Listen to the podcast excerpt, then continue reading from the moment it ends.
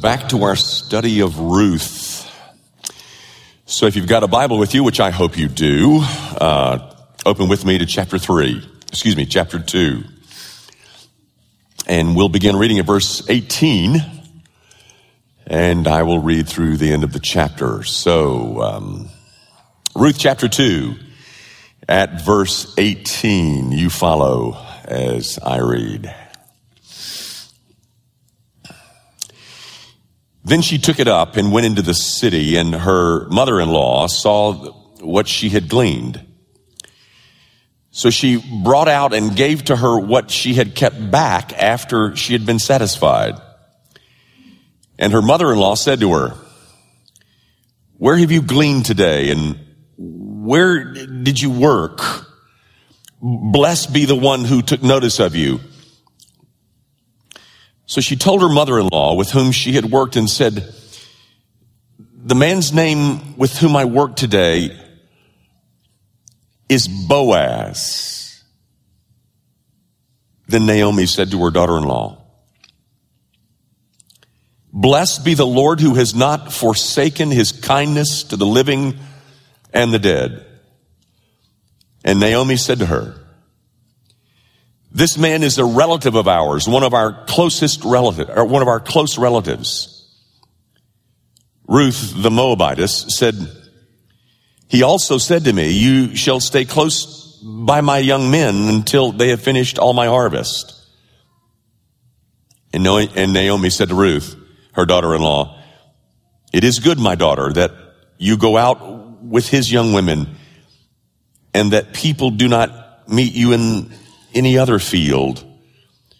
So she stayed close by the young women of Boaz to glean until the end of the barley harvest and wheat harvest. And she dwelt with her mother-in-law. The grass withers and the flower fades, but the word of our God, that endures forever.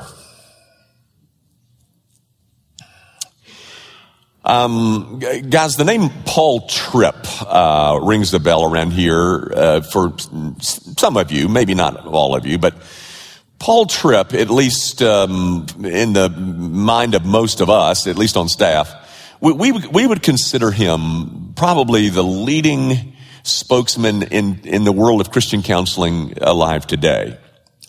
He is he's quite a bright boy, and it's in print, 10, 15 times. But anyway, I say that to say that in one of his books, Paul Tripp suggests that many Christians have what he calls location amnesia. Location amnesia.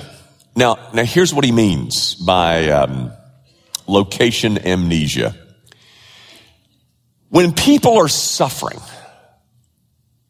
when people are in pain or under trial or in the midst of trial, in whatever way,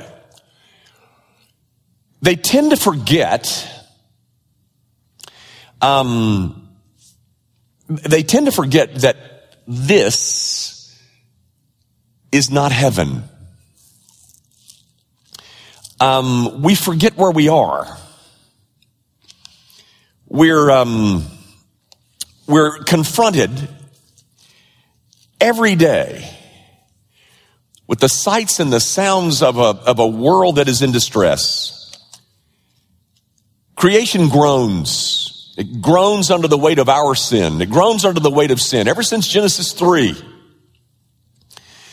when sin entered, and what occurred was this cosmic car wreck that has scarred us all. Everything's broken. We're broken. The world is broken. It's all broken.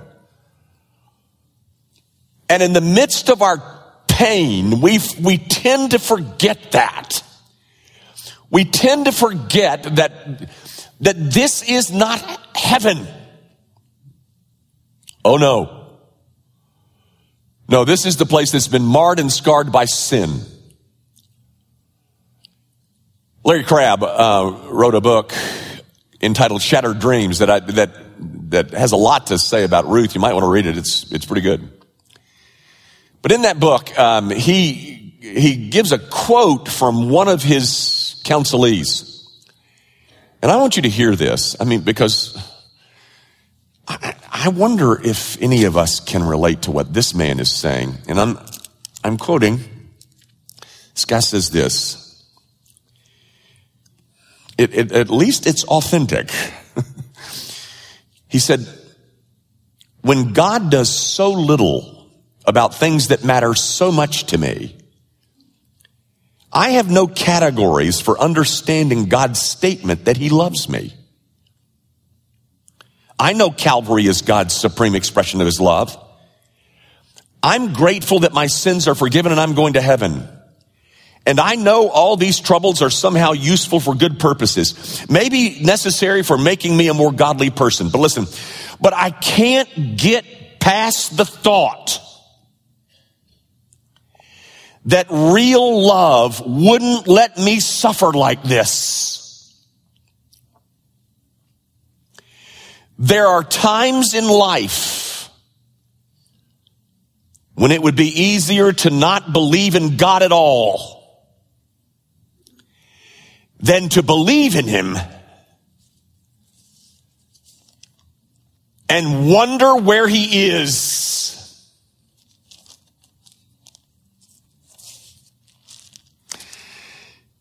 You know, guys, I bet Naomi felt a bit like that on this day that is being described in chapter 2. She's bitter. She says so. And she's forgotten where she is. And she'd like to know where he is. Guys, I want to make sure that you know where we are in this story. I read to you beginning at verse 18, but verses 18 through 23... are describing the evening of the day that started in verse 2 of chapter 2. You remember the day started out in chapter 2 with Ruth going to her mother-in-law and asking for her permission for her to go find some work. To which Naomi responds very curtly with two Hebrew words, "Go, daughter." Because Naomi is immobilized by her own bitterness and pain, so much so that she can do nothing for herself.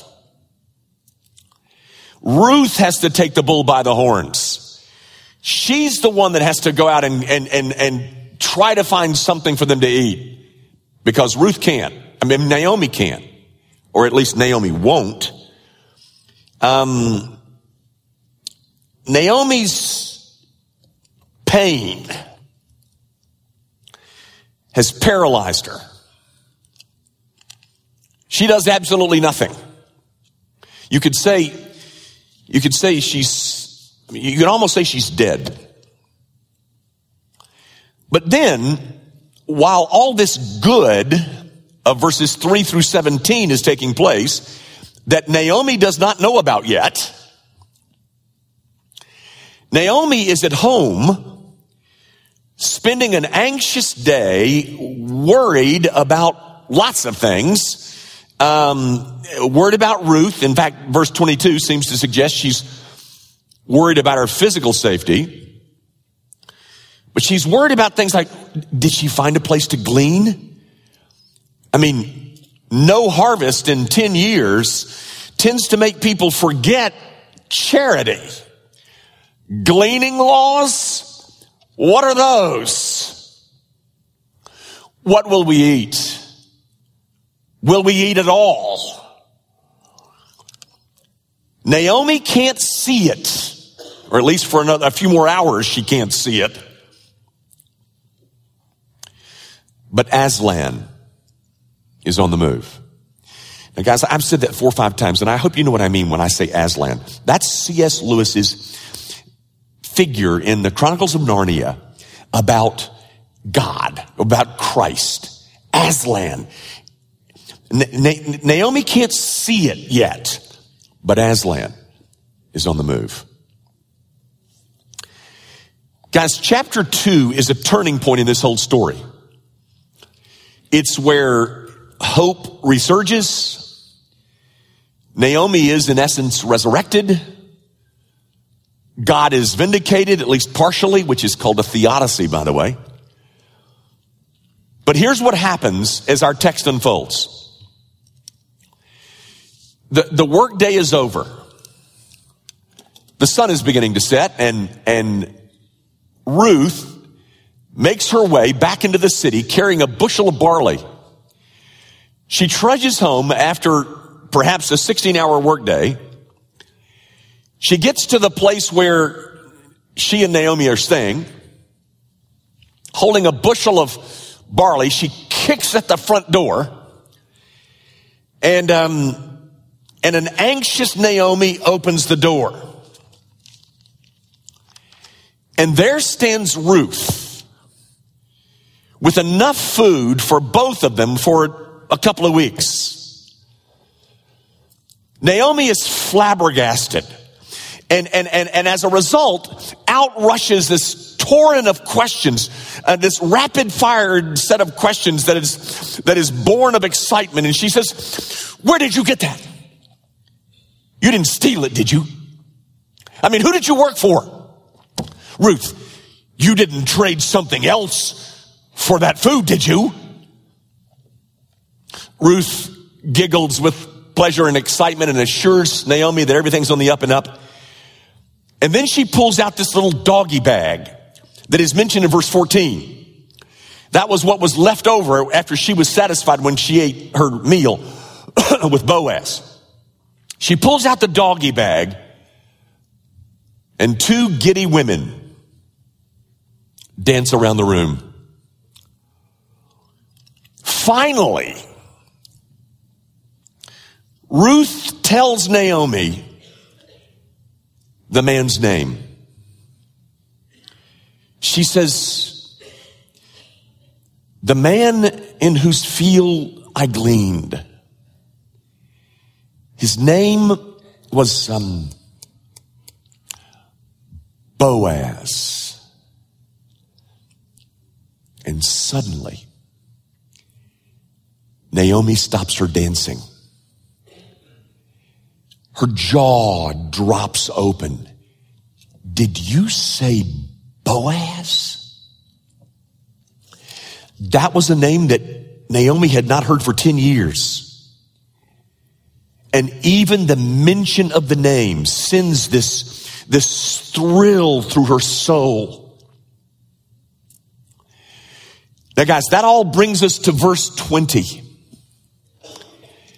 And verse 20, I think it's safe to say, is pretty much the apex of the story. It's the apex of the story for a couple of three reasons. First of all, you'll notice in verse 20 that Naomi uses the name Yahweh. Anytime you find the name Lord, L-O-R-D, in all caps, the Hebrew word behind that is the Hebrew tetragrammaton, Yahweh. Naomi uses the name Yahweh, God's covenantal name.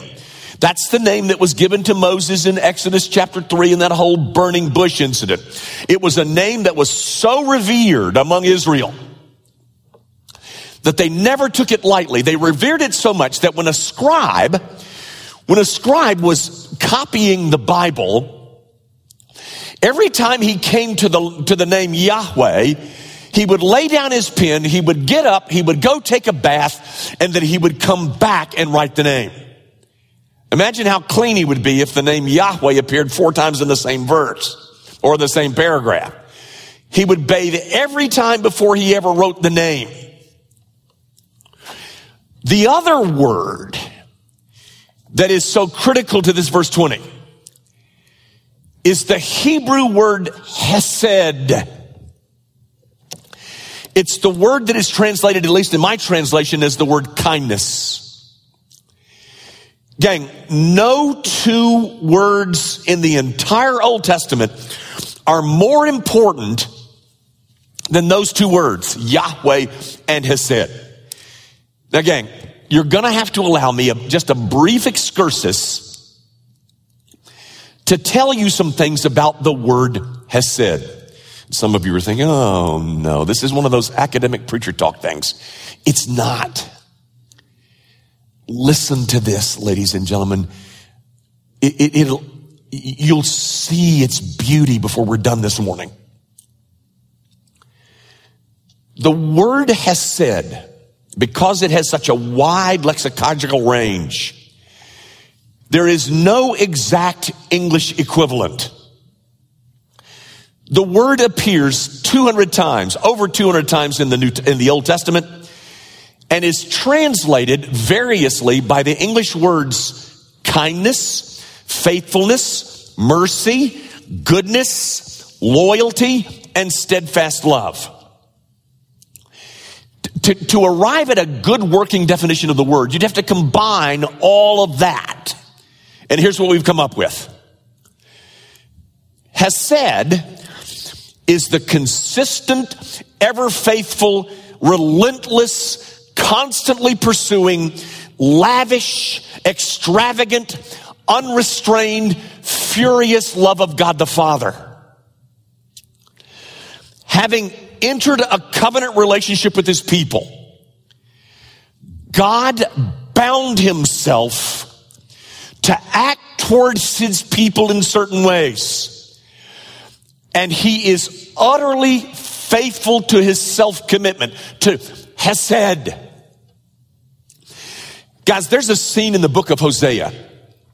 If you know anything about the book of Hosea, that's where this prophet Hosea is told to go marry this prostitute by the name of Gomer. Gomer's been a prostitute in Israel. And the whole point of the book is that Israel has been such a prostitute. She has been an adulteress before Yahweh.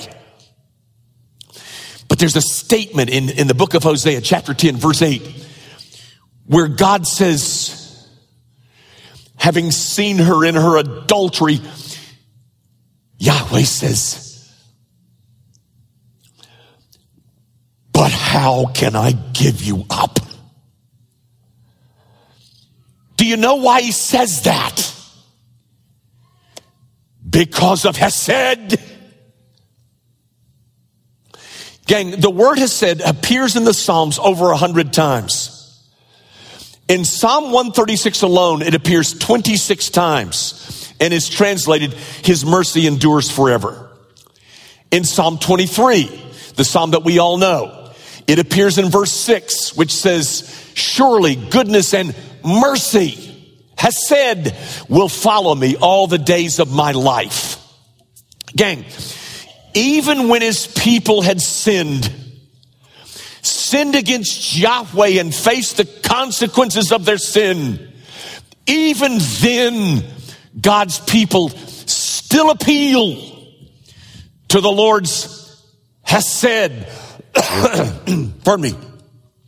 The author of the book of Lamentations, which as you know is Jeremiah, in the midst of watching the destruction of Jerusalem in about 586 BC, surrounded by the evidence of God's inflexible hatred of sin and his determination to judge wickedness and rebellion, Jeremiah casts himself on the unchanging character of God, where he affirms the steadfast love of the Lord never ceases. His mercies are new every morning. Great is thy faithfulness. The Chesed of Yahweh never ceases.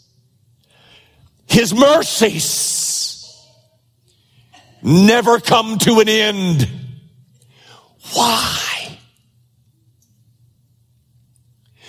Because of Chesed.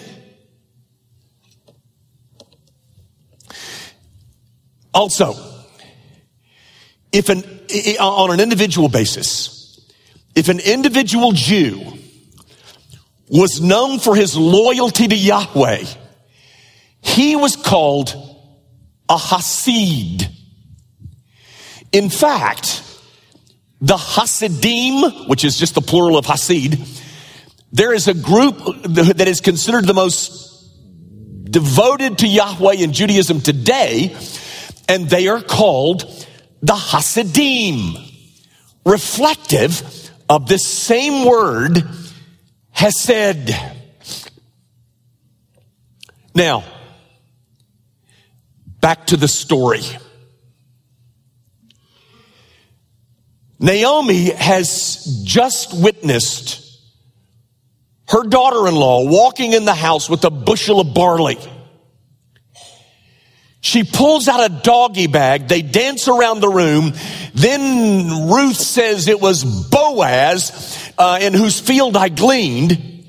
Naomi stops her dancing. And all of a sudden, for the first time in this story, Naomi's soul comes alive. On the inside, she's quivering as her soul is afire, and she says to Ruth, Ruth, this is Chesed. This is Yahweh's Chesed. This is Yahweh's unremitting loyalty to his people. This is Yahweh's covenant summarized in one Hebrew word, Chesed. And her lips quiver and her eyes begin to moisten. Guys, do you remember what she said in chapter 1, verse 21? When she said to the city, don't call me Naomi. Don't call me pleasant. Call me Mara, because I'm bitter, because the Lord has afflicted me. And in the midst of my affliction, I thought he had deserted me.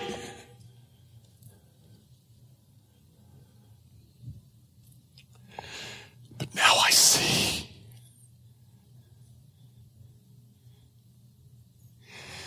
He hasn't.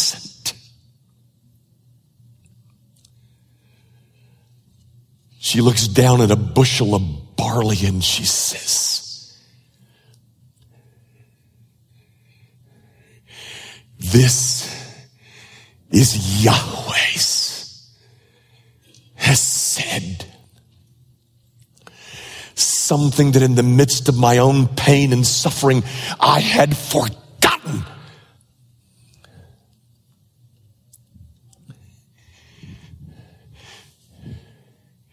Just like we do.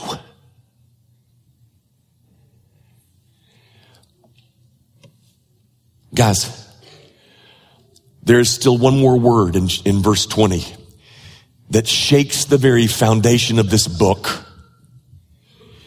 It's in verse 20, and it is the word, it's the Hebrew word, goel. And many of the margins of your Bibles will point out that it's the Hebrew word goel, our kinsman redeemer.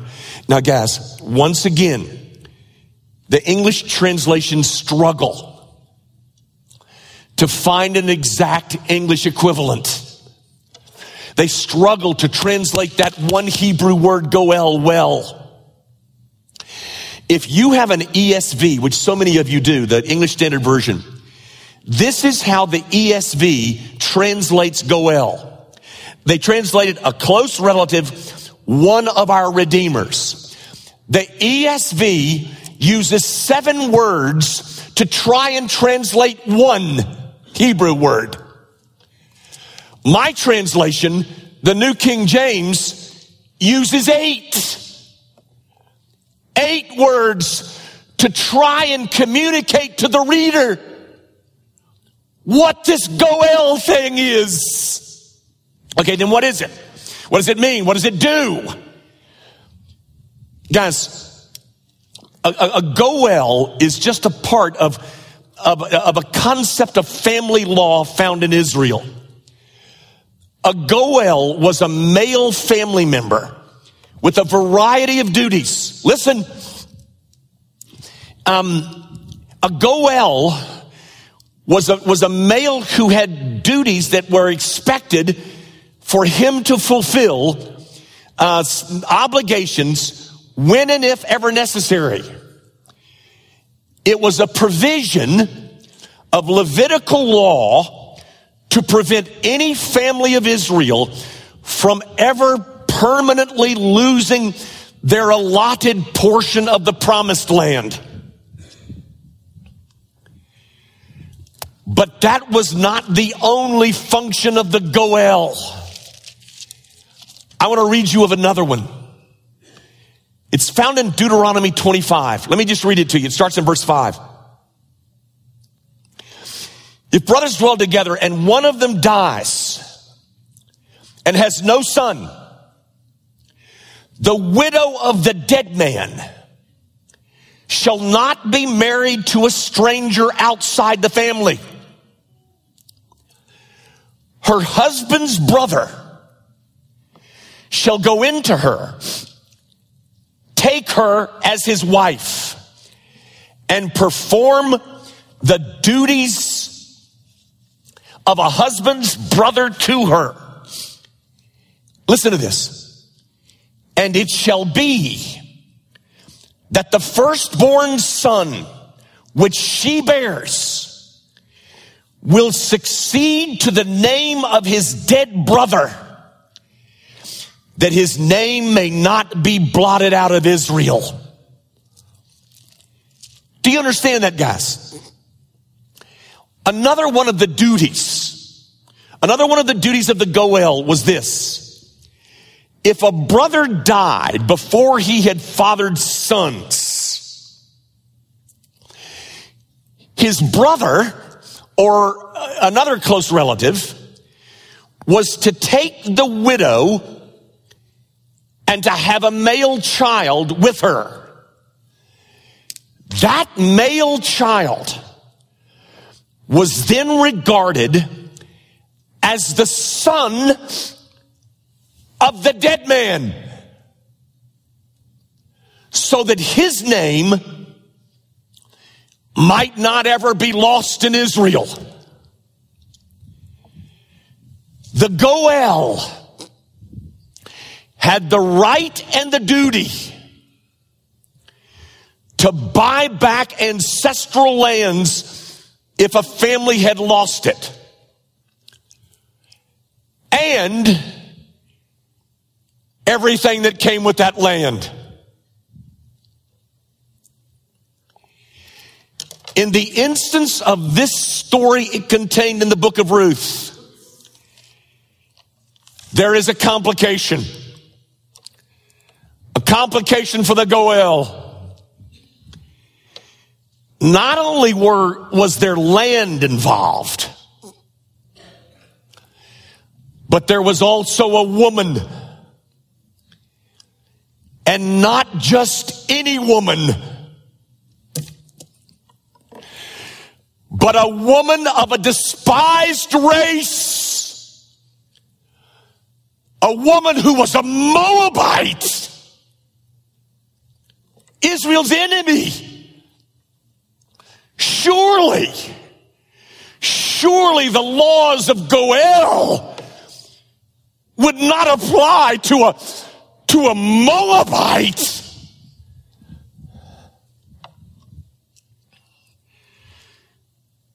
Boaz has the right. But why would he ever exercise it?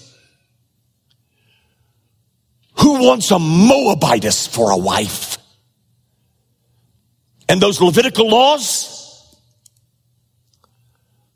What good were they in a time when everyone was doing what was right in their own eyes? Ladies and gentlemen, don't miss this. The law was not the compelling issue in this instance. If Boaz acts if he acts to play the role of goel, to enter into an interracial marriage, it will be because of sheer grace. And not only that, if he acts, it will be at great personal expense to himself. But there is no doubt that he has the ability to come to their aid.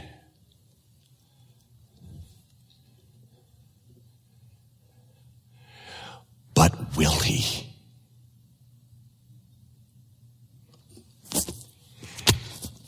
And the narrator of this story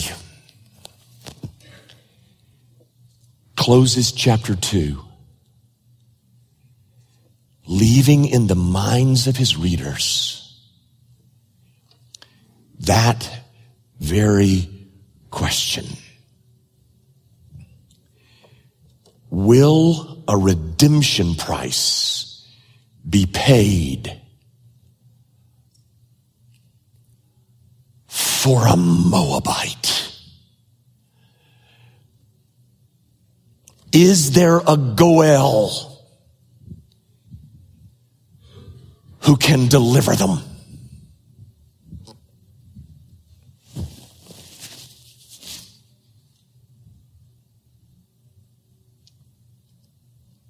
That's where chapter 2 quits.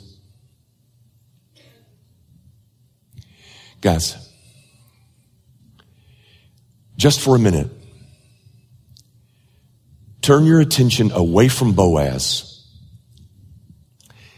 and onto Jesus Christ, who also has the ability to come to our aid. But will he? Why would he want to take us as his bride? Will a redemption price be paid for someone as undeserving as we are?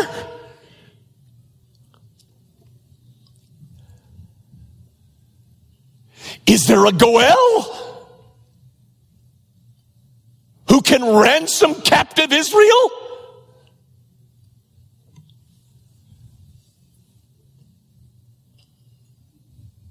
And the gospel answers with an emphatic yes. Ladies and gentlemen, the gospel announces that God has provided a goel for his people. And he is our relative. He is our kinsman redeemer. And his name is Jesus Christ.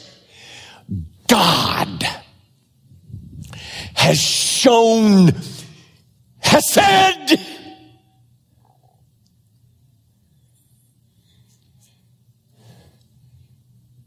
To the undeserving.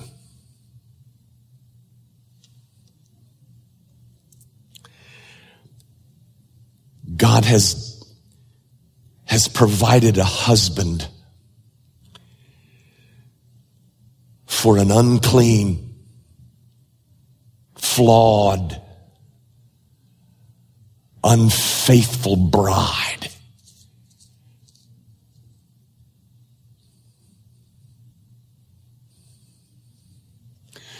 Us.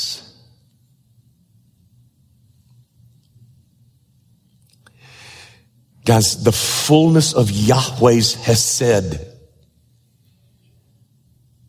is seen in the cross.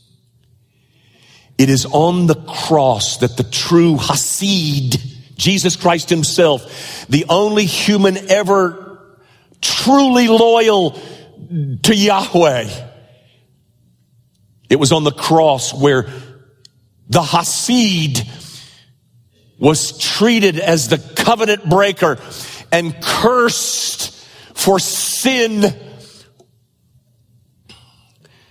so that we who are unfaithful might be clothed in his faithfulness and be brought into a saving, everlasting, eternal union with Jesus Christ. We become his bride.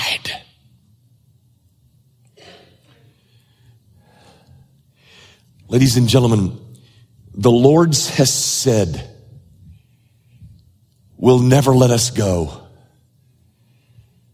but not because we're faithful, but because he is. Listen, in the midst of all of my trial, all of my suffering, all of my pain, all of this heartache,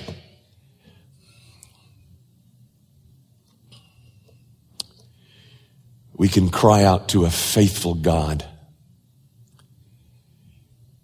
that refuses to let us go. A faithful God for whom nothing in all of creation can separate us from his loyal love, who chose us before the foundations of the earth, is sanctifying us in the present, and will faithfully bring us to himself in our eternal home.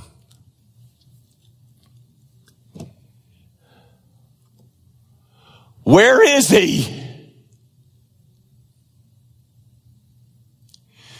When this day began, a woman, overwhelmed with her own pain and suffering, Naomi, wanted to know, where is he?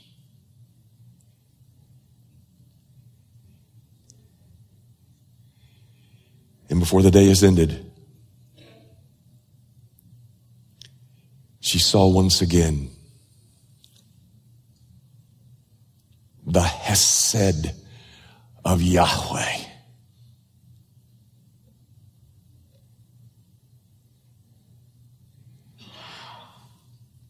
And so will we.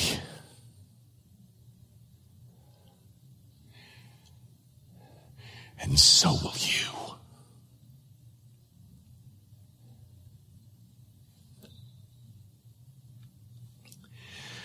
Our Father, would you remind us through this story that there is something far more at stake here than our pain. That what is at stake is your faithfulness to your own self-commitment. That we are secure not because we are bright and beautiful and cute and cuddly. We're secure because of the everlasting commitment of Yahweh.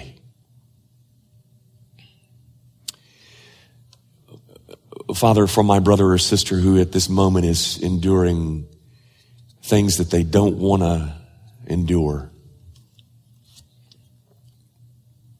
would you remind them through Naomi that the steadfast love of the Lord never ceases. Great